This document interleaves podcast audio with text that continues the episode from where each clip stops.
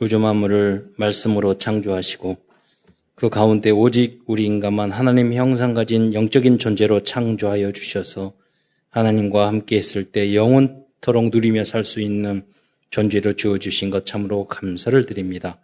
인간이 어리석어서 불신앙하여 사단의 소가 죄에 빠져서 이 땅에서 오만 가지 고통을 당하다가 지옥에 갈 수밖에 없었는데 이제 예수님을 그리스도로 영접만 하면 모든 신분과 권세가 회복되고 땅 끝까지 복음 증, 복음을 증거하다 천국 갈 수 있는 그러한 축복을 주신 것 참으로 감사를 드립니다. 우리 사랑하는 성도들이 오늘도 강단 메시지의 제자가 되게 하시며 그리하여 세계 복음화를 위한 주역으로 쓰임 받을 수 있도록 역사하여 주옵소서. 하나님의 말씀을 통해서 치유되며 힘을 얻으며 하나님이 우리에게 주시는 미션을 발견하는 은혜의 시간이 될 수 있도록 역사하여 주옵소서. 그리스도의 신 예수님의 이름으로 감사하며 기도드리옵나이다. 어, 오늘은 야고보서를 중심으로 하나님 말씀을 증거하고자 합니다. 어, 이 야고보서 말씀 들어가기 전에 오늘은 맥추 감사 주일입니다. 맥추 감사 주일이 좀 특이한 그런 절기입니다. 성경에서는 어, 맥추 감사 주일을 이제 여러 가지로 표현을 하고 있어요. 이르는 말이 많아요. 그래서 77절이 되고 또 오순절이라고도 합니다. 그리고 초실절이라고도 어, 하고 있습니다. 어, 그래서 구약에는 7대 절기, 또 제사, 그리고 3대 중요한 절기가 있어요. 그래서 3대 중요한 절기가 어, 우리들이 6월절, 그리고 어, 그 오순절, 그리고 초막절. 이 초막절을 뭐 어, 수, 장절이라고 하죠. 그래서 이 3대 절기가 가장 감사의 절기, 대표적인 절기입니다.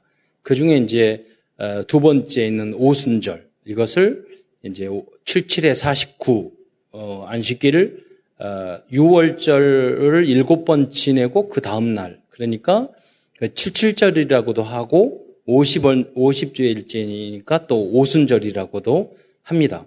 그런데 이 날이 어떤 날이냐면 이스라엘 민족이 광야 40년 동안 있다가 가나안 땅에 들어가서 만나와 메추러그를 먹다가 첫 열매를 그게 이제 맥 보리가 아니라 밀 추수를 했는데 첫 추수를 했던 그 절기입니다. 이 절기가 신약 시대에 와서는 아, 오순절날 성령이 강림하셨잖아요. 그러니까 이 날이 어떤 날이냐면 영적으로 봤을 때는 교회의 신약 교회, 복음적인 교회의 생일입니다. 그래서 아주 중요한 절기입니다.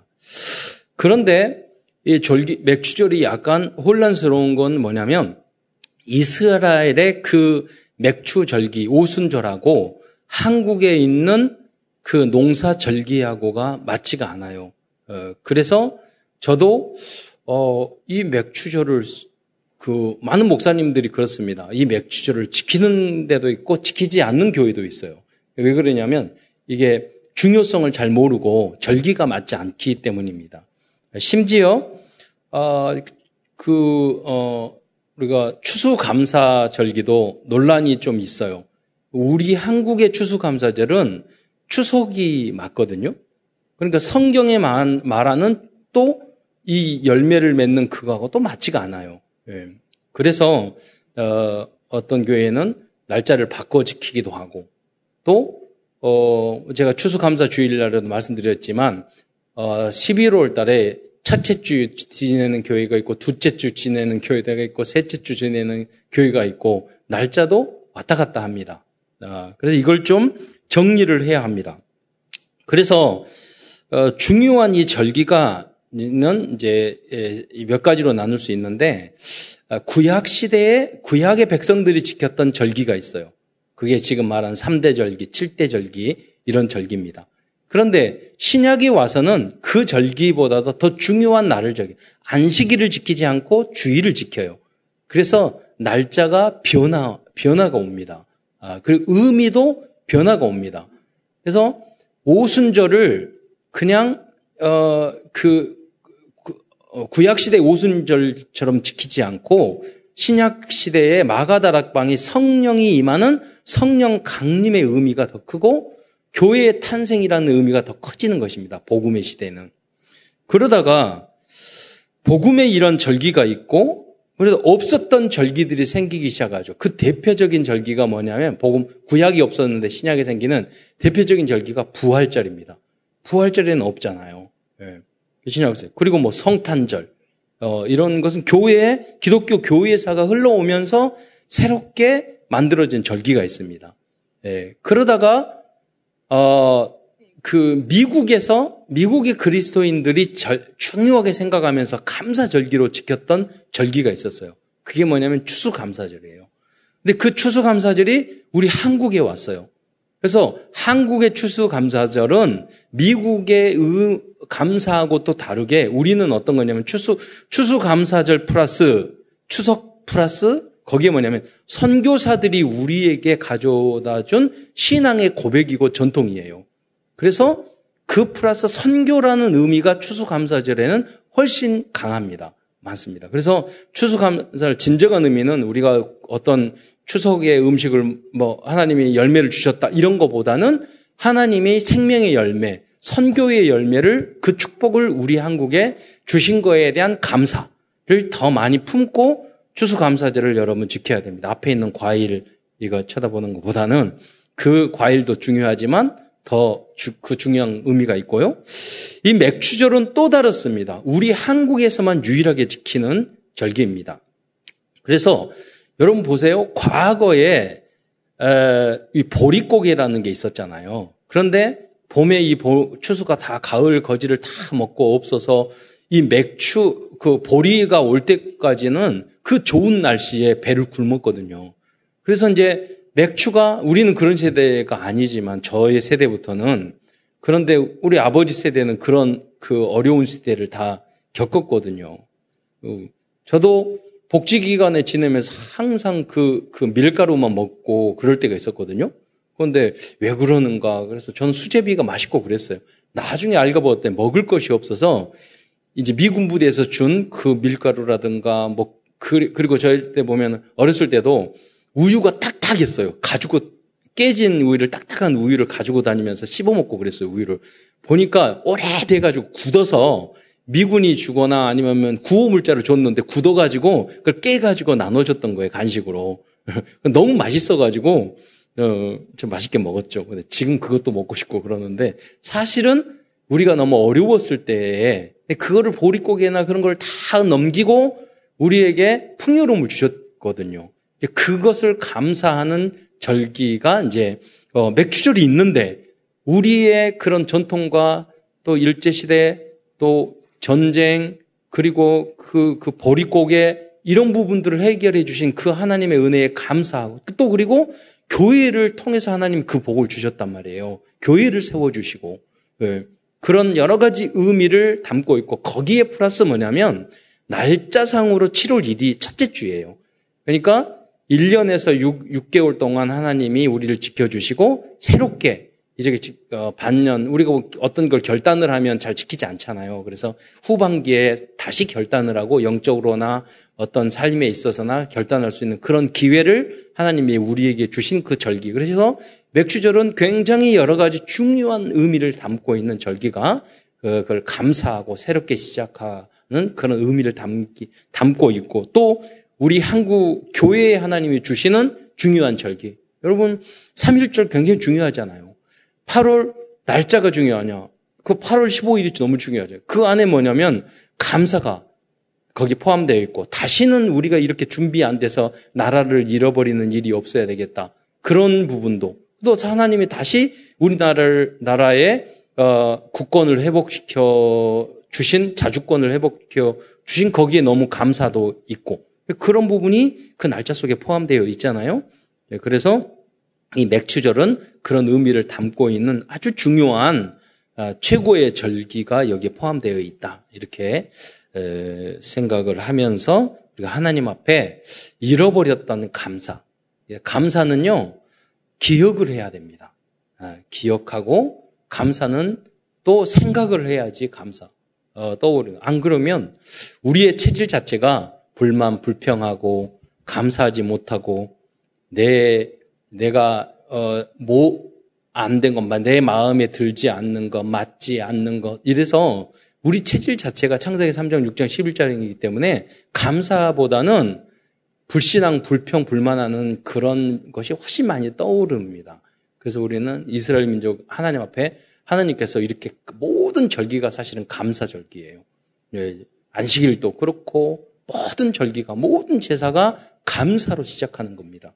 그래서 여러분이 이번 기회를 통해서 다시 한번 숨겨진 감사, 또 잃어버렸던 감사를 회복하는 그런 중요한 그래서 하나님의 원리는 뭐냐면 감사하는 분에게 하나님은 감사의 조건을 더 많이 주셔요. 그러니까 아주 중요한 겁니다. 여러분 예를 들어서 하나의 팁을 드리겠는데 이모나 고모나 아는 누가 친구들이 선물을 줬어. 가지고 선물이 딱 받았는데 선물이 마음에 안 들어. 그러니까 얼굴이 찌그러지면서 이모가 선물을 주셨는데 마음에 안 들어. 고모가 주셨는데. 아, 그러면서, 아이, 나 이거 별로 필요 없는데. 이렇게 말하면 선물을 주신 분이 다음에 또 줄까요? 주고 싶은 마음이 생길까요? 안 생길까요? 아, 그, 그러지 말고, 마음에 안 들어도. 아니, 어떻게 딱 맞는 거를 이렇게 줬냐고. 이런 하얀 거짓말은 필요해요. 지혜로운 거짓말이야. 그러면, 아, 그래. 그럼 다음에 또 줘야지. 이렇게 마음에 감동될 거 아니에요. 하나님도 똑같다니까요. 여러분, 이것도 감, 작은 것도 감사하고. 지금 말씀드렸잖아요. 우리 후배가 한 분이 제가 오면서 신학교에 다니는데 전도사님 이거 응답 받았어요 감사해요 그러니까 무슨 응답인데 그러니까 아 녹음기 주시라고 주셨는데 하나님 주셨어요 그러면 이렇게 딱 했더니 그냥 이렇게 했을 때 못 봤는데 딱 들었는데 뭐 다 깨져가지고 뭐 붙여놓은 거예요 그래서 내가 마음 마음 생각이 무슨 뭐 중고인데 이거 가지고 뭘 감사해 내가 그랬는데 아 아이 그래도 하나님 얼마나 감사한데요 막 이렇게 하니까 제가 돌아서면서 가는 모습을 보고 그 생각이 들었어요. 쟤는 진짜 응답받겠구나. 예, 평생 진짜 응답, 제가 복덩이구나. 저런 인간을 며느리로 가지, 데려가는 사람은 정말 복받겠구나. 여러 가지 생각이 들었다니까요. 예. 감사. 굉장히 중요합니다. 우리 체질 자체가 창세기 3장의 체질이기 때문에 감사를 많이 잊어버려요. 그래서 여러분 이 감사를 30배, 60배, 100배로 만드는 여러분이 되시기를 축원드립니다. 네. 감사하지 못하는 사람은요, 예수님이 와서 설교해도요, 은혜 못 받아요. 유대인들이 그랬잖아요. 네. 우리. 그러나, 요새 이제 포럼하고 강단 메시지 하는 거 보면 한 100명 정도 지교회에 참석하시고 포럼하는 거 다 매주 올라오는 거 보거든요. 얼마나 강단 메시지나 그 말씀에 응답받고 포럼하는지 몰라요. 네. 어떤 분은 메시지 중에 실질적으로 적용을 해가지고 여러분 남은 자, 남는 자, 남길 자 되라고 그러니까 제가 그러면서 성령의 감동으로 원고에는 없지만 그거 안 되면 버티는 자라도 되라고 그랬더니 그가 직장 너무 힘들어가지고 때려치려고 했는데 그 말씀 붙잡고 사표 안 쓰고 했다고 하더라고요. 그래서 아니 별거 아닌데 제가 봤을 때는 지나가다가 예. 여러분 작은 응답부터 저는 유목사님 메시지 보면 다 은혜가 돼요. 왜 어떻게 은혜가 되냐면 유목사님이 말씀하시는 그 메시지를 내가 최고로 응답받고 우리 교회에서 최고로 적용해야지. 항상 그 생각으로 해요. 예. 그러면서 이야기해나 본부는 절대 안 돼. 지금 하는 걸 보니까 절대 안 되는 걸 해. 그래서 우리 교회가 제일 잘할 수 있어요. 항상 그렇게 생각하니까 사실 그렇게 되고 예. 그렇게 응답 계속 받게 될 거예요. 그러니까 모든 메시지가 은혜가 돼요. 예. 여러분도 마찬가지예요. 내가 유목 어, 유목사님 본부의 메시지 또 우리 에, 목사님이 정 목사님이 하시는 그 메시지가 내가 최고로 응답받아야지 이렇게 생각하면 아, 더 많은 메시지를 주기를 바란다니까요. 다시 이제 야고보스로 돌아가서요. 야고보서는 야고보라는 분이 그 열두 지파에게 보낸 그런 어, 편지입니다.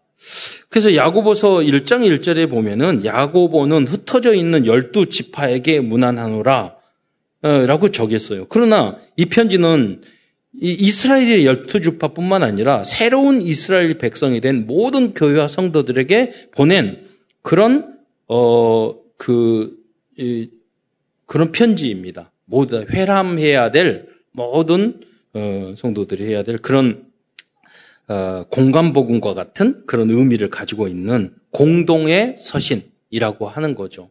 예, 공동의 편지입니다. 그거 무슨 말이냐면 모든 교회에게 이것을 많은 성도들이 있으니까 돌아가면서 공동서 회람하면서 읽으라 하는 내용이에요. 예, 그렇게 해서 이제 신학자들은 이것을 그런 그런 서신으로 묶었죠. 야고보서를. 그런데 문제는 이 야고보는 어떤 야고보냐 하는 것입니다. 이게 굉장히 중요한 의미입니다. 성경에서는 최소한 4명의 야고보라는 예수님 그 사람이 등장하기 때문입니다. 그중 유력한 한 사람은 열두 사도 중 한 사람이었던 세베대의 아들 어, 야고보입니다. 그러나 이 야고보는 열두 제자 중에 한 사람의 야고보는 AD 40년에서 40년 4년경에 순교하였다고 나오고 있습니다. 이것도 하나님의 굉장한 섭리가 여기에 있는 거예요. 이 야고보가 첫, 첫 번째로 순교를 안 했다면 야고보서를 쓴 야고보를 찾기가 좀 어려웠을 수도 있어요. 그런데 하나님의 계획이 있죠. 가장 먼저 순교해 버렸어요. 그러니까 이제 열두 지파에게 보낸다 하는 것은 기독교가 많이 퍼져 있는 상황에서 이 야고보서를 보냈기 때문에 상당히 늦은 시기에 이 편지를 보냈다는 것을 우리가 알 수, 미리 짐작할 수 있잖아요. 근데 이 야고보, 열두 제자 중에 야고보는 가장 먼저 순교해버렸기 때문에 이분이 썼을 수는 없다는 거죠. 그래서 성경 여러 가지 내용으로 봤을 때 야고보서를 기록한 야고보는 예수님의 형제 중, 즉 마리아에게서 태어난 야고보라고 학자들은 생각하고 있습니다. 그 교부 오리겐이나 또 유세비우스, 제롬도 그렇게 보고 있습니다. 예, 그런데 혹자는 아주 늦은 150년까지 보고 있어요. 늦은 시기에 어떤 다른 야고보가 기록했을 것이다. 왜 그러냐면 이 복음이 많이 퍼져 있는 상태에서 교회 안에 심각한 문제들이 생긴 거예요. 왜냐하면 복음 구원 받았으니까 행함 없어도 되니까 믿음 받았으니까 마음대로 술 마시고 마음대로 놀고 마음대로 타락하고 그래도 된다는 그 분위기 마음대로 말하고 이런 게 교회 안에 상당히 많은에게 있었던 거예요. 이게 아주 중요합니다. 그러면 사람이 방종하게 되고 비윤리적으로 교회에서 거룩함을 잃어버리고 그러면 아무 쓸모가 없어요. 그잖아요. 음. 그 본질적인 것을 복음과 거룩성을 잃어버리면 교회의 역할은 전혀 할 수 없습니다. 예. 그것을 어, 무너뜨리는 사람들이 교회 안에서 그런 교육자들, 그런 성도들이 늘어나게 된 거예요. 여러분 그래서 이 야고보가 교회를 지키기 위해서 이 메시지를 준 거예요. 그러니까 사도 바울은 다 괜찮아 구원받아 그 구약에 있는 걸 가지고는 구원 못 받아. 그러니까 믿으면 돼. 여기 강조점이 있다면 이건 엑설에대해도 그래서 막 교회가 퍼져 나갔어요. 그러다 보니까 너무 방종한 교인들이 많이 나왔어요. 그래서 야고보는 거기에 브레이크를 거는 거예요. 예, 그 역할. 그런데 야고보가 어떤 사람이냐를 여러분 알면은 더 왜 그런 그 역할을 그런 행동을 했는지 이 야고보를 썼는지를 더 우리가 공감할 수 있게 되는 거예요. 뭐냐면 성경에 보면 예수님의 형제 야고보에 대한 내용이 여러 곳에 등장하는 것을 어, 하는 것으로 보아서 야고보서를 기록한 저자는 예수님의 형제 야고보라는 것이 가장 타당하다는 것입니다. 그런데 그래서 이제 야고 갈라디아서 1장 한번 그 19절을 거기 보여주시게 자막으로 거기 보면 주의 형제 야고보 요 중의 형제 야고보 외에 다른 사도들을 보지 못하였노라 이렇게라고 기록되어 있어요. 여기 보면 주의 형제 야고보라는 단어가 나오고 있습니다. 이어서 다른 사도들이라고 표현함으로써 야고보와 열두 사도들을 구별해서 말하고 있어요. 즉, 이로 보건대 예수님의 형제 야고보는 다른 열두 형 제자가 아니었다는 것을 말을 하고 있고 또 한 가지는 예수님의 형제 이 야고보는 열두 사도들과 함께 사역을 했다는 것을 우리가 알 수 있습니다. 그래서 사도행전 15장에 보면은 그때 당시에 예루살렘 교회의 담임 목사 역할을 했던 야고보가 나와요. 이 야고보가 누구냐? 주의 형제 야고보예요. 열두 제자 중에 한 사람 야고보가 아니에요. 예. 그런데 예수님께서 공생애를 시작하기 전에 전에 이 야고보와 다른 형제들이 있었어요. 그런데 그들은 예수님을 믿지 않았던 것으로 보여요. 그래서 예수님께서는 요한복음 4장 4절, 44절 또 이제 누가복음이나 거기도 나오지만은 이런 말씀을 하시죠. 요한복음 43절에 선지자가 고향에서는 높임을 받지 못한다 하고 말씀을 하신 거예요. 그 이유가 무엇입니까? 자기 가정에서도 고향에서도 예수님을 그리스도로 믿지 않았다는 거예요. 그 정도가 아니라 이웃과 함께 어, 이웃들과 함께 오히려 그 그리스도를 반대하는 편에 섰던 것으로 그렇게 유추하고 어, 있습니다. 마가복음 6장 상절에 보면은 어, 거기에 이 사람 어, 자막으로 한번 보, 여주세요 마가복음 6장 상절에 보면 이 사람이 마리아의 아들 목수가 아니냐. 이제까지 목수 역할을 했는데 지가 그리스도라고 하나님이라고 그거 얼토당토 않죠. 그러면서 말을 하기를 그 형제 남자 형제들에 대해서 이야기해요. 야고보와 요셉과 유다와 시모누 형제가 아니냐 그랬어요. 그러니까 예수님에게는 네 명의 남자 형제가 있었던 거예요. 그리고 그 누이들도 우리와 함께 여기 있지 아니냐 하고 예수를 배척했다고 나오고 있어요. 근데 여기 보면 야고보라는 사람의 형제 이름이 가장 처음에 나오고 있어요. 바로 이 야고보가 예수님의 형제 야고보가 야고보서를 쓴 사람이었다는 거죠. 예. 그렇다면 예수님을 받아들이지 않았던 이 야고보는 언제부터 그리스도를 믿게 되었을까요? 그것은 예수님께서 부활하신 후 야고보를 찾아온 후보, 후부터였다고 그렇게 보고 있습니다. 왜냐하면 부활 후라고 말한 이유가 뭐냐면 예수님께서 십자가에 달려 돌아가셨을 때 남자 형제가 네 명이나 있는데 예수님께서 자기 마리아를 누구에게 부탁하죠? 예수님의 열두 제자의 한 요한에게 마리아를 너의 어머니라고 부탁해요. 남자 형제가 뻔히 네 명이나 있는데 그걸로 봤을 때 이두 어, 번째 야고보가 어, 형제였던 남자들이었던 야고보가 그때 당시까지만 해도 예수님을 믿지 않았다는 것을 우리가 알 수가 있는 거죠. 미리오 줌전. 그런데 사도 바울이 기록한 요한복음 15장 7절에 보면은 예수님께서 부활하신 후 그 후에 야고보에게 보이셨으며 이제 어, 이 자막을 한번 보여주세요. 이게 부활 그 후라는 게 5장 어, 15장 17절. 부활, 그 후에라는 게 부활 후거든요. 부활 후에 야고보에게 보이셨으며 그 후에 모든 사도에게라고 기록하고 있어요. 그러니까 무슨 말이냐면 열두 사도보다 먼저 야고보를 이야기하고 있어요. 누가 그랬었죠? 이것을 사도 바울이 이걸 쓸 때 야고보를 먼저 이야기를 해요. 네. 그러니까 중요한 거죠.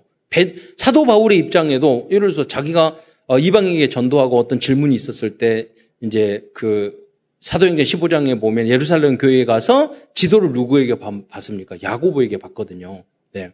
그래서 사도 바울이 활동할 그 당시에도 야고보의 역할이 중요했다는 것을 우리가 미루어 짐작할 수 있는 것입니다. 부활하신 주님을 만나고 마가 다락방에서 청년 충만을 받은 야고보는 그 후 평생 동안 그리스도의 종으로 교회와 성, 성, 교회와 성도를 세상과 사탄으로부터 지키는 파수꾼의 삶을 살았던 것입니다. 그래서 야고보서 1장 1절에 보면 그, 그 자기를 뭐냐면 형제라고 말하지 않고 그리스도의 종이라고 말을 해요. 형제인데 우리 형님 야, 예수님을 위하여 이렇게 말하지 않고 그리스도의 종으로. 그러니까 예수님이 누구였는지 정확하게 알고 있었다는 거예요. 그러면서 야고보는 그 후로 교회와 성도를 지키기 위해서 최선을 다해서 예루살렘부터 지켰는데 왜 그랬을까요? 너무 미안해서. 그런 것도 있었겠죠. 아, 내가 몰랐구나. 30살 될 때까지 모르고 있었어. 여러분과 어떤 분이 생각해 아니, 예수님이 그리스도니까 말도 자주고 착하고 성실하고 그랬으니까 당연히 형제들이 그렇게 위대하게 받고 그리스도로 받겠죠. 이렇게 미루 말할 수도 있는데 여러분 생각해 보세요. 우리 형님이 공부도 잘하고 똑똑하고 말도 잘듣고 너무 성실해. 그러면 기분이 좋아요, 나빠요? 그 형님 때문에 맨날 꾸짖는 한번 들어봐. 그러면은, 아, 난 저 형님 때문에 너무 피곤해. 이러, 이럴 수 있다는 말이에요. 여러분, 형제든 원래 그래요. 근데 세월이 지나고 보니까 그분이 그렇게 욕했던 형님이 그리스도였어. 마음에 많이 남았을 것 같아요. 제가 입장을 바꿔놓고 생각을 하더라도, 아, 그분이면. 그러면서 하나님 앞에 감사해야 돼요. 많은 가정이 있는데, 이 위대한 그리스도를, 우리 가정의 가문에, 우리 어머니를, 그리스도를 태어나는 그 마리아로 불러주, 우리 아버지를 불러주시고, 나를 그렇게 너무나도 감사하다. 그래서 내가 이 그리스도를 증거하고, 이 그리스도를 증거하는 이 교회의 가장 주역으로 쓰임 받아야 되겠다. 마음을 뜻을 정했던 거예요. 그래서 교회를 지키는 일에 최전선에서 파수꾼의 역할을 했던 거예요. 네. 이 언약을 여러분도 붙잡기를 축원드립니다. 이 야고보서를 기록한 이유도 복음을 받고 교회 안에서 그리스도다운 삶을 살지 못하는 성도들과 교육자들이 쓴뿌리를 뿌리고 있었어요. 그렇게 이렇게 하면 안 된다는 생각이 들었던 거예요.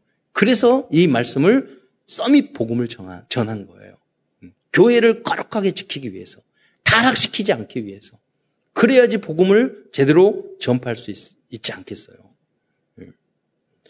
여러분, 그러면 여러분이 주인이 아니라는 뜻이잖아요. 여러분, 솔로몬의 그 두 여인이 있잖아요. 야, 자녀가, 자녀가 낳았는데 한 자녀가 죽었어. 한 자는 살았어. 그러니까 진짜 어머니와 가짜 어머니를 구분하잖아요. 가짜 어머니 말하잖아요. 이거 사, 솔로몬이 말하기를 공평하게 갈라라. 칼로 가르면 아이 죽잖아요. 그러니까 그래 맞아요. 가짜 어머니는 공평하게 합시다. 그런데 진짜 어머니는 뭐냐면 아니 내 아내 내 자녀 아닙니다. 제가 양보할게요. 그러면 그러면서 진짜 어머니를 찾아냈잖아요. 여러분 교회 안에서 여러분 교회를 살리는 자입니까? 교회를 해치는 자입니까? 예. 정말 여러분이 교회의 주인입니까? 그러면 달라요. 말하는 것도 달라요. 예. 그러잖아요.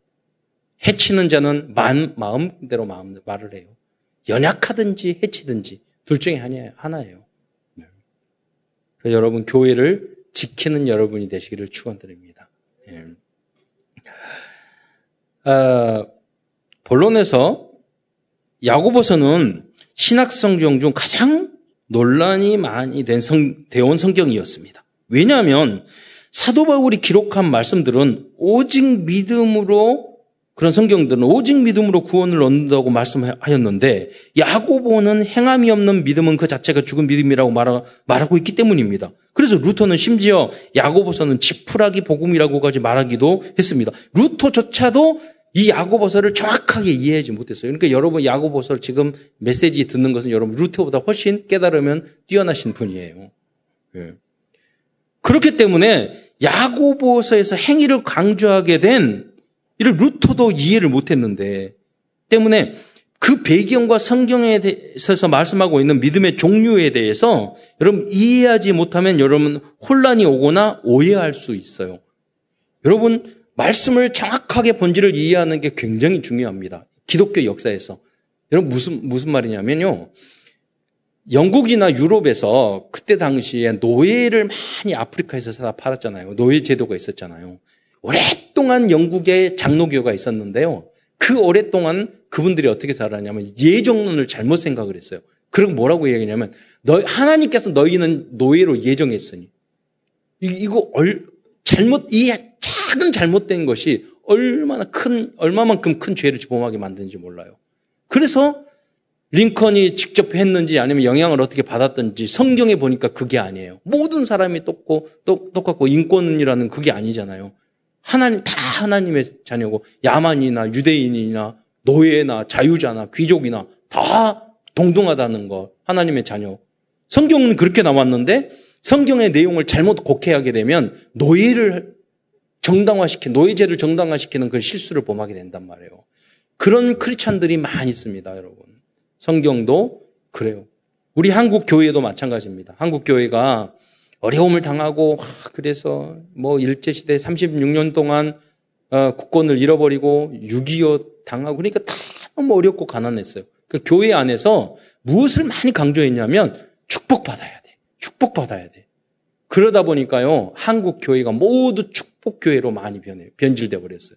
그래서 한국 교회는 돈 좋아하고 축복 좋아하고 잘 되는 거 좋아하고 또 병원도 없었어요. 그러니까 병 고치는 거 좋아하고 그렇게 흘러가 버렸던 겁니다. 그래서 지금 한국 교회들이 비난받고 손가락질 당하는 교회가 됐던 거예요. 교회는 그런 게 아니, 아니잖아요. 본질. 어떤 어려움 속에서도 오직 그리스도 붙잡고 이 복음 전에서 하나님의 나라를 이 땅에 이루는 게 그리고 모든 생명들이 영원한 천국에 가게 하는 게 하고 이게 하나님 뜻이고 그리고 그 나라와 의를 구하면 나머지는 따라오는 거란 말이에요. 그런데 우리가 너무 어렵게 살다 보니까 예수 믿으면 복받아. 이, 이게 우리 너무 체질이 되어서 지금 더 욕심쟁이가 다 돼버렸단 말이에요. 그래서 여러분의, 여러분은 성경의 본질을 어, 정확하게 의도를 정확히 깨닫는 여러분이 되시기를 축원드립니다. 그래서 오늘 큰 첫 번째에서는 믿음의 종류와 발전 단계에 대해서 말씀을 좀 드리겠습니다. 첫 번째 성경의 어, 첫 번째로 성경에서는 구원과 직접 관계되는 믿음과 말씀들이 예, 있습니다. 창세기 3장 15절은 여자의 후손을 우리에게 보내주셨잖아요. 그분이 그리스도잖아요. 유일성, 오직. 예. 출애굽 3장 14절 피제사. 예수님께서 십자가에 달려 돌아가심으로 우리의 모든 죄를 해결해 주셨잖아요. 그게 피제사. 그 구약에 있는 모든 피 흘림은 십자가의 피를 상징하고 있었죠. 복음이죠. 이사에서 7장 14절에 다시 처녀가 잉태하여 마태복음 그분이 마태복음 심정 실때 그분이 주는 그리스도시요 유일한 그리스도로 참 선지자 제사장 왕으로 우리에게 오셨어요. 이분을 영접하면 하나님의 자녀돼요. 그게 요한복음 1장 12절이에요. 그래서 요한복음 3장 16절에 모든 복음을 정리한 거예요. 그래서 이 하나님의 아들을 믿는 사람은 멸망치 않고 영생을 얻게 되는 줄 믿으시기 바랍니다. 예수님은 당신이 직접 말했어요. 내가 곧 길이요 진리요 생명이니 나로 말미암지 않고는 아버지께로 올 자가 없느니라. 이 확실한 선언이 요한복음 14장 6절이에요. 이 이제까지 들은 이 말씀은 모두 구원과 직접 관계된 성경 요절 말씀입니다.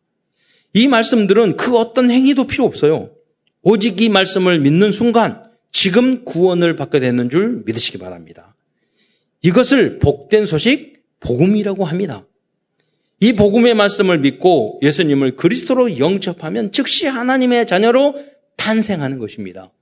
탄생하면 바로 뛰어다녀요? 아니잖아요. 이제 탄생한 거예요. 예. 그래서 이 복음을 받았사람은 성숙돼야 돼요. 복음화되는 과정이에요. 예. 그 단계를 성화라고 그래요.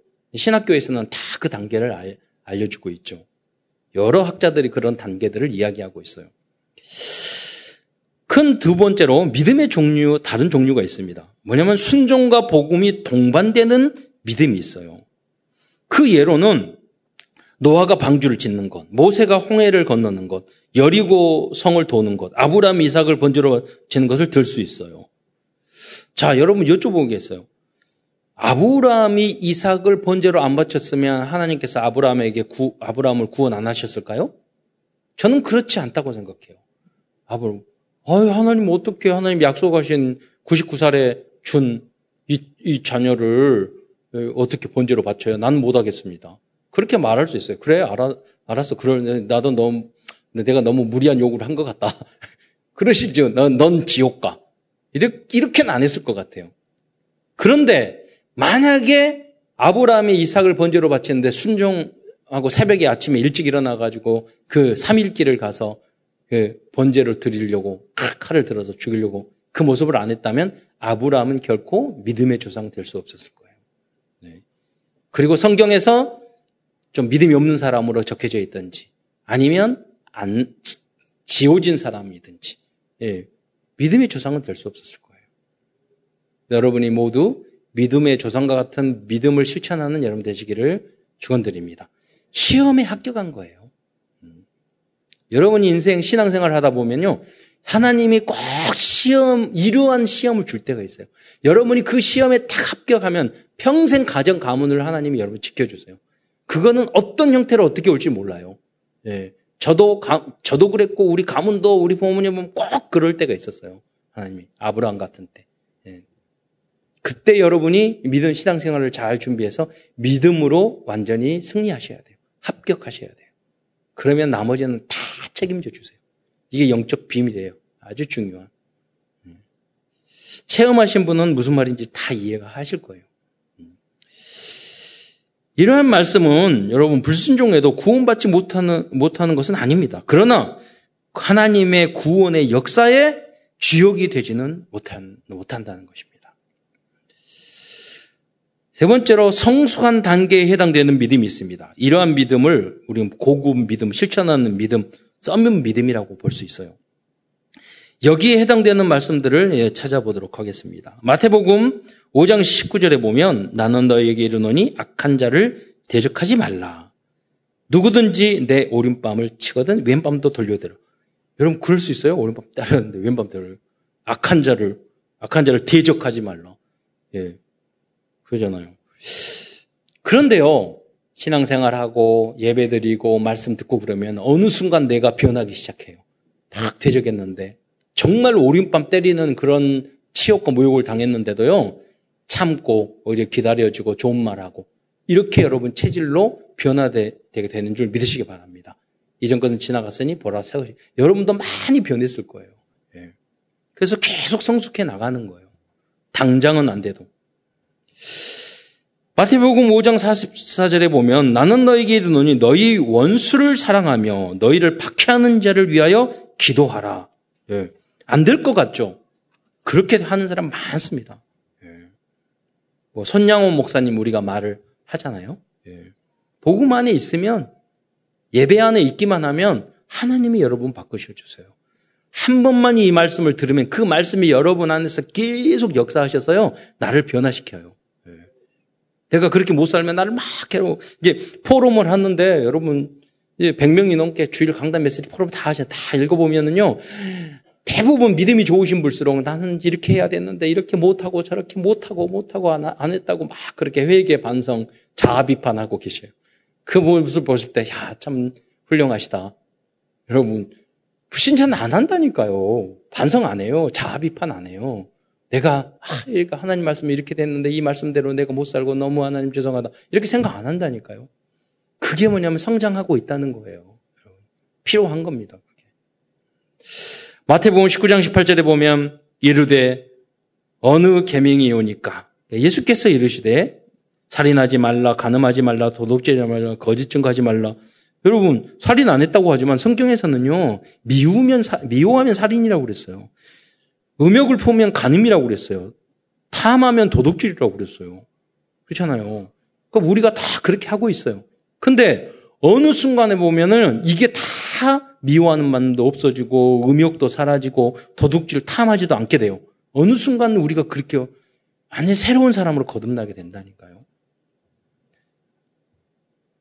로마서 13장 13절에 보면은 낮에와 같이 단정히 행하고 방탕하거나 술 취하지 말며 음란하거나 호색하지 말며 다투거나 시기하지 말고 여러분 창세기 3장, 6장, 11장에 우리의 모습은 다 방탕하고 술 취하고 음란하고 호색하고 다투고 시기하고 이런 체질이에요. 인간이 모두 다 그래요. 근데 복음 안에 있으면요. 늦더라도 사서 이게 바뀌게 돼요. 예. 그게 말씀의 능력인 거죠. 알기만 해도 생각만 해도. 예. 그러면서 데살로니가 전서 5장 22절에는 악은 어떤 모양이라도 버리라고 말씀하셨어요. 이건 해도 해도 너무 너무했지. 모양도 하지 말라고. 예. 그런데요, 이렇게 돼요. 저 사람이 인간인가? 어떻게 사람이 저렇게 저럴 수 있을까? 어, 이런 이렇게까지 변한된 변화가 된다니까요. 많이 필요 없어요. 한 사람이라도 있으면 돼요. 여러분 가정 안에 한 사람이만 있으면 다 가정 복음화예요. 예. 여러분 직장 안에 이런 사람 한 사람만 다니엘처럼 다 바꿔요. 마태복음 5장 16절의 말씀입니다. 우리 함께 읽도록 하겠습니다. 마태복음 5장 16절 시작. 이같이 너희 빛이 사람 앞에 비치게 하여 그들로 너희 착한 행실을 보고 하늘에 계신 너희 아버지께 영광을 음. 돌리게 하라. 여러분 불신자들은요 우리의 삶과 모습을 보잖아요. 예, 그런데 뭔가 달라, 뭔가 말하는 거 태도 달라. 나중에 보니까 교회 다녀. 아 그래 다르구나. 다 잊고 있다니까요. 우린 편지요, 여러분은 향기인 줄 믿으시기 바랍니다. 그래서 전도의 바탕을 만들고 그 다음에 여러분이 복음 전하면 너무 쉬워지는 거죠. 예. 또 여러분이 좀 못돼 먹고 안 되고 그러면 저 복음 전하면서 나는 나 내가 무슨 너무 못돼 먹었지. 근데 과거에 더 못돼 먹었는데 예수 믿고 내가 많이 거듭났는데 언니 보니까 자네 보니까 네, 다 나보다 훌륭한데 예수 믿자. 이렇게 하면은요. 수, 수용한다니까요. 여러분 이만큼 변한 것도 기적이야. 예수님 때문이야. 그러면 좀 못돼 먹어도 여러분 전도할 수 있어요. 네. 지금까지 이런 말씀은 이런 것들은 이런 부분은 구원의 믿음과는 직접 관계 관계는 없다고 볼 수 있습니다. 그러나 이런 말씀들은 구원받은 하나님의 자녀들이 마땅히 실천해야 할 말씀이며 지금 당장은 100% 실천하지 못한다 하더라도 이를 실천하기 위해 평생 도전해야 하는 그런 말씀들인 것입니다. 여러분이 그렇게 되면 조금만 여러분이 달라지면 그 효과 응답은 굉장히 커질 거예요.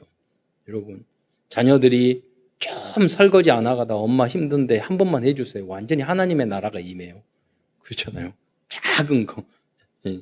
실천하고. 꼭 잔소리 해야 되는데 안 하고 조금만 참아보세요. 하나님의 나라가 임해요. 예. 작은 실천, 이거 굉장히 중요합니다. 예.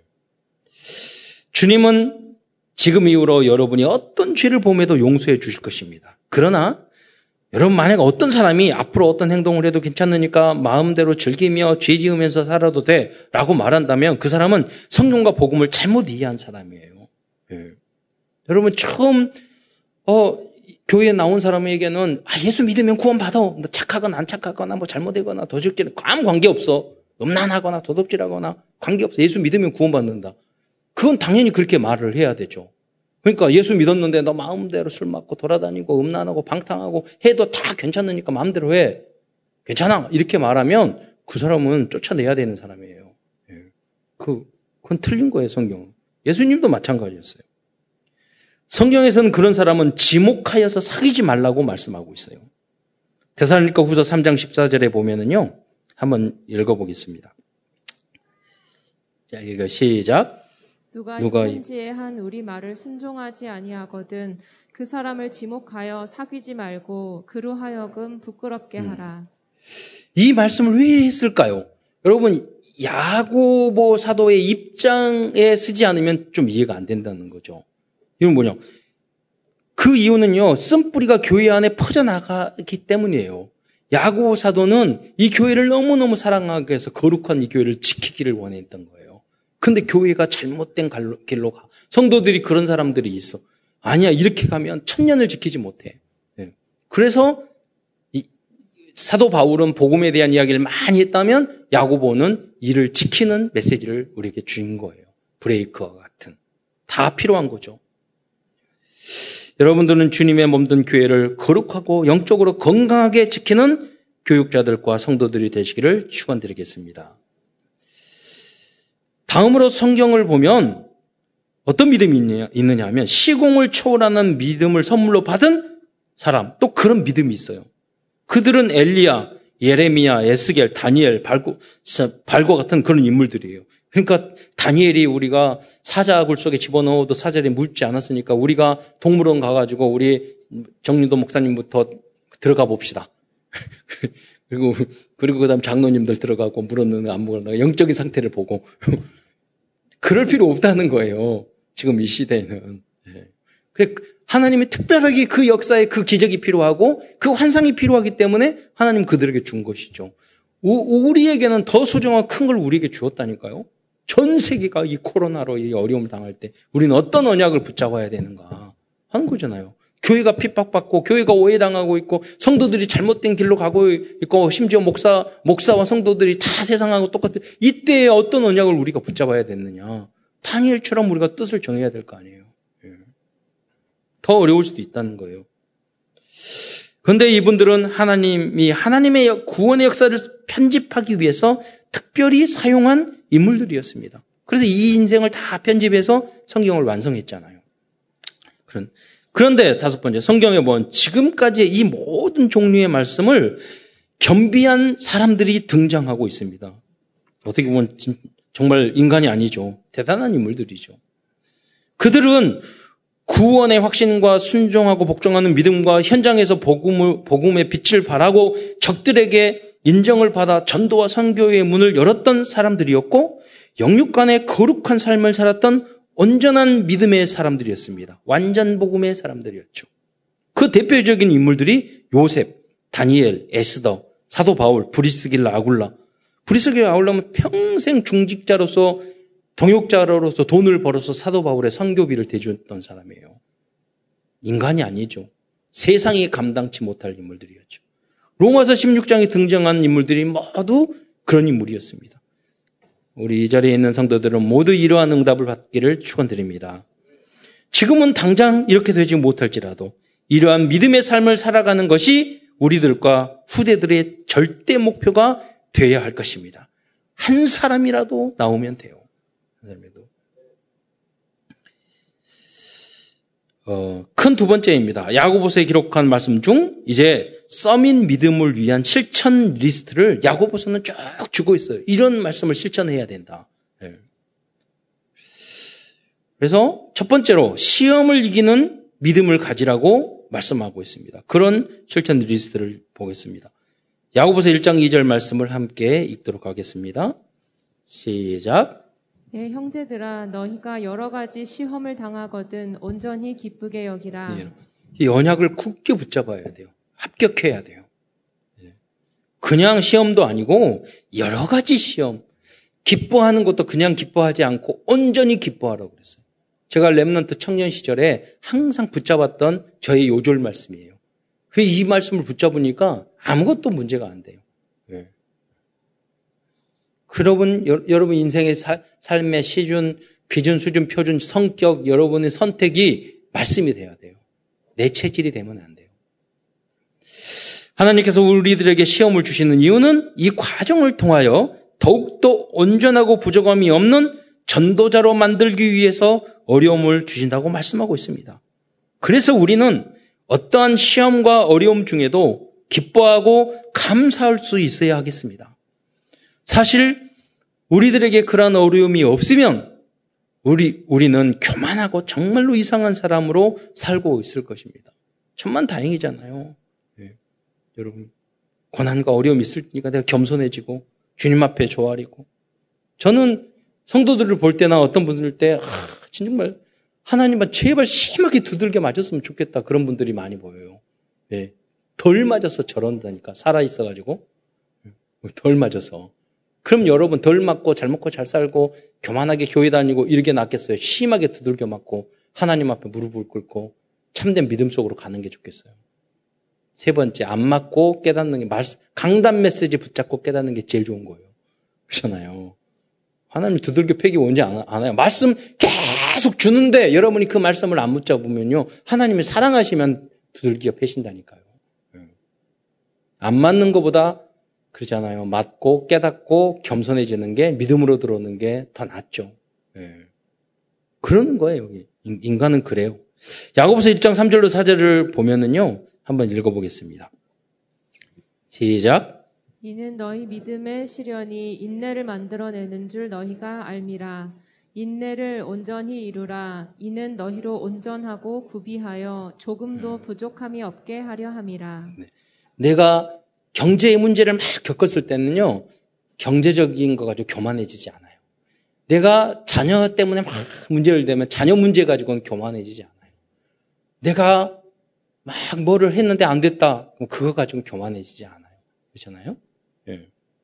그러니까 우리가 하나님이 우리를 더 온전케 하기 위해서 어려움도 주고 그러나 여러분이 그걸 성취 못하게 뭐 이루지 못하게 하려고 그런 건 절대 아니란 말이에요. 두 번째로 말을 조심하라고 말씀하고 있습니다.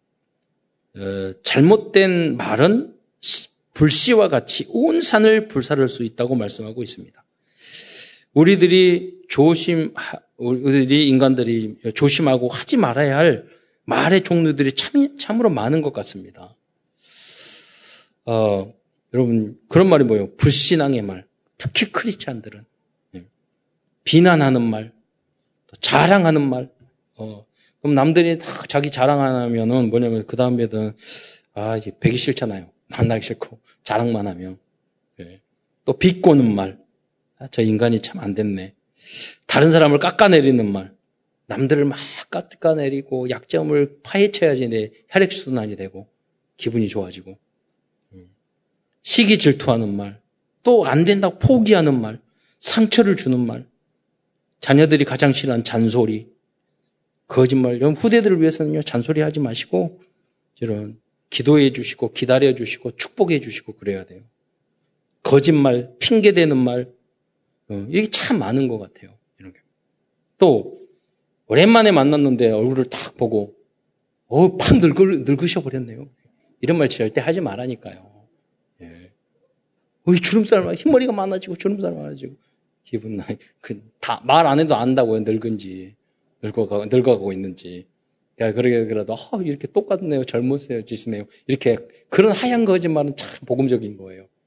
예. 그, 그리고 아, 땀 오랜만에 만났는데 이렇게 살이 왜 팍 쪄버렸어요.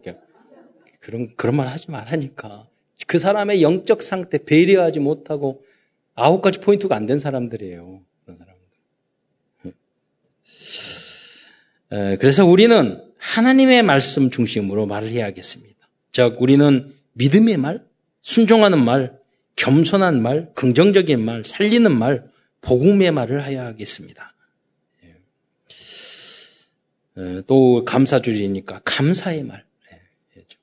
세 번째, 사람을 차별하지 말라, 말라고 말씀하고 있습니다. 장애인, 노인, 외모, 가난한 사람, 다문화, 인종 등 우리는 습관적으로 어, 차별할 때가 많은 것 같습니다. 네 번째로 형제를 물질적으로 도와줘야 한다고 말씀하고 있습니다. 야고보서 5장 2장 15절부터 16절에 보면은요. 15절에 만일 형제가 형제 자매 헐벗고 일용할 양식이 없는데 너희 중에 누구든지 그에게 이르되 평안히 가라 더욱히 하라 배부르게 하라 하면 그 쓸 것을 주지 않으면 무슨 유익, 유익이 있겠느냐. 그러면서 행함이 없는 믿음은 죽은 믿음이라고 말씀하고 있잖아요. 그래서 우리 교회도 어, 이 지역 사회와 또 어, 선교 현장을 위해서 선교 현장에 가면은요 다 8, 90%가 복지가 필요하고 도움이 필요한 현장이에요. 그래서 여러분 응답 받아서 2, 3, 7 나라를 선교하고 교육적으로, 물질적으로, 복지적으로 도울 수 있는 어, 여러분과 우리 나라 민족이 돼야 되겠습니다. 그래서 뭐 2차 대전 이후로 개발동산국에서 선진국으로 올라간 나라가 우리 한국밖에 없다고 어제 유엔에서 개발도상국에서 선진국으로 됐잖아요. 그러니까 무슨 말이냐면 선진국으로 만들어 놓고 돈 많이 내라 이 말이지. 역할이 많아. 더 많이 베풀라고. 어. 그래서 뭐 아니면 유익도 있을 거예요. 그것을 선하게 네, 그래야죠. 제 기도 제목 중에 하나가 우리나라가 전 세계를 돕는 나라 민족 되게 해주세요. 네. 잘못 자기 뭐 큰 나라들이 다른 데 이용해 먹으려고 막 그런 도움 말고요. 하면 독한 시기와 다툼을 벌여야 한다고 말씀하고 있습니다. 야고보서 3장 14절에 그러나 너희 마음속에 독한 시기와 다툼이 있으면 어, 자랑하지 말라 이렇게 말했거든요. 또 여섯 번째로 믿음의 summit이 실천해야 할 또 다른 리스트는 위로부터 난 지혜 안에서 행해야 한다고 말씀하고 있어요. 좀 어려운 말씀인데요. 만일 우리들이 지혜가 부족할 때 믿음으로 기도하면 지혜를 주실 것이라고 말씀하고 있습니다. 저는 야고보서 1장 5절에 왜 어, 행함을 이야기하면서 이 안에 너희가 지혜가 부족하고는 후히 주시고 있지 않는 하나님께 구하라 그럼 주시리라 이 말씀을 왜 했는지 이해를 못했다니까요. 그런데 뭐냐면 이 참된 지혜에 대해서 야고보서 3장 17로 18절에 말하는 거예요. 이 지혜는 뭐냐면 위, 위로부터 3장 17절로 18절 말씀을 한번 띄워주세요. 그러면 위로부터 난 지혜는 공부 잘하고 뭐 이런 사업 잘하고 돈 잘 벌고 그런 지혜가 아니라니까요. 어, IQ가 좋고 위로부터 난 지혜는 첫째로 성결 이거 거룩하다 거룩하고 다음에 화평과 관용과 양순하며 궁율하고 선한 열매가 가득하고 편견과 거짓이 없나니 화평하게 하는 자들은 화평으로 심어 의의 열매를 그러니까 하느님으로부터 온 참된 지혜가 우리에게 임하지 아니하면 윤리 도덕적이고 바른 것들 이런 성결한 것 궁율하고 베푸고 관용하는 걸 실천할 수 없다는 거예요. 그, 그 지혜가 뭡니까? 성령의 지혜예요. 여러분이 성령의 지혜가 충만해서 여러분 현장에서 여러분 정말로 참된 삶도 실천하는 여러분이 되시기를 축원드립니다. 또 야고보에서 말씀하고 있는 또 다른 실천 리스트는요. 깊은 기도로 영적 통신망을 연결해서 치유 서밋, 영적 서밋에 이르라고 권하고 있습니다. 야고보서 5장 이 말씀도 제가 이해가 안 됐어요. 왜 여기서 이 말씀을 했을까? 5장 15절 17절은 치유 서밋을 위한 그런 요절입니다. 한번 함께 읽도록 하겠습니다. 시작. 믿음의 기도는 병든 자를 구원하리니 주께서 그를 일으키시리라. 혹시 죄를 범하였을지라도 사하심을 받으리라. 그러므로 너희 죄를 서로 고백하며 병이 낫기를 위하여 서로 기도하라. 의인의 간구는 역사하는 힘이 크민이라. 음. 여러분, 왜 이 말씀을 했을까요? 우리가 치유의 서밋이 되기 위해서는 이 실천 리트를 실천한 거룩한 사람이 기도했을 때 역사가 일어난다는 거예요. 여러분이 마음껏 살고 여러분이 타락하고 더러운 인생을 살아가고 그렇게 한 상태에서 기도하면 역사가 되겠어요? 바로 그거예요. 네. 성령 충만하고.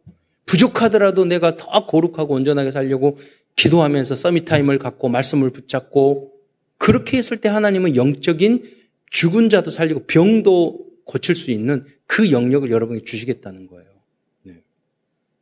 그 뒤에 야고보서 5장 17절, 18절도 마찬가지입니다. 우리 말씀은 이 영적 서밋에 대한 대표적인 예, 그런 요절의 말씀이죠. 함께 읽어보도록 하겠습니다. 시작. 엘리야는 우리와 성정이 같은 사람이로되 그가 비가 오지 않기를 간절히 기도한즉 3년 6개월 동안 땅에 비가 오지 아니하고 다시 기도하니 하늘이 비를 주고 땅이 열매를 맺었느니라.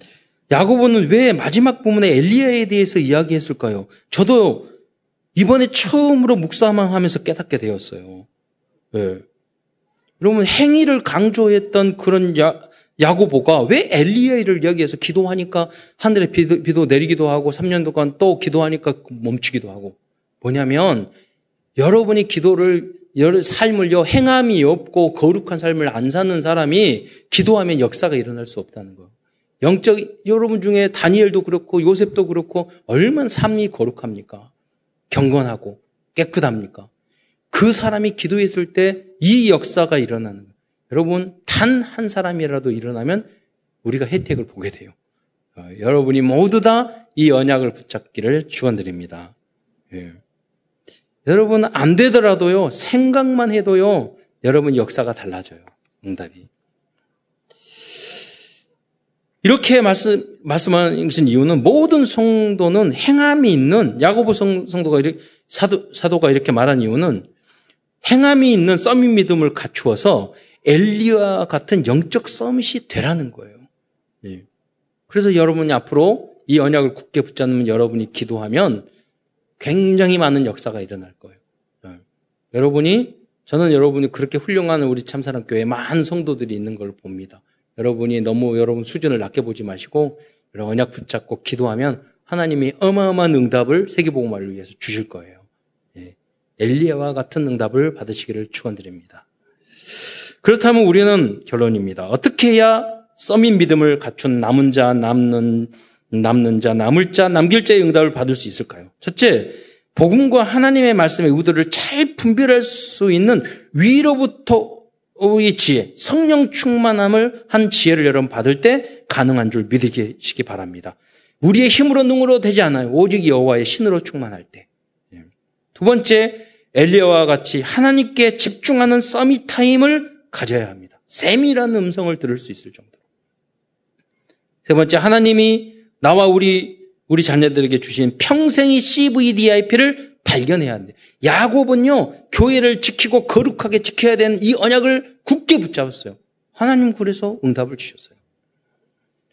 네 번째, 하나님의 여섯 가지 도구입니다.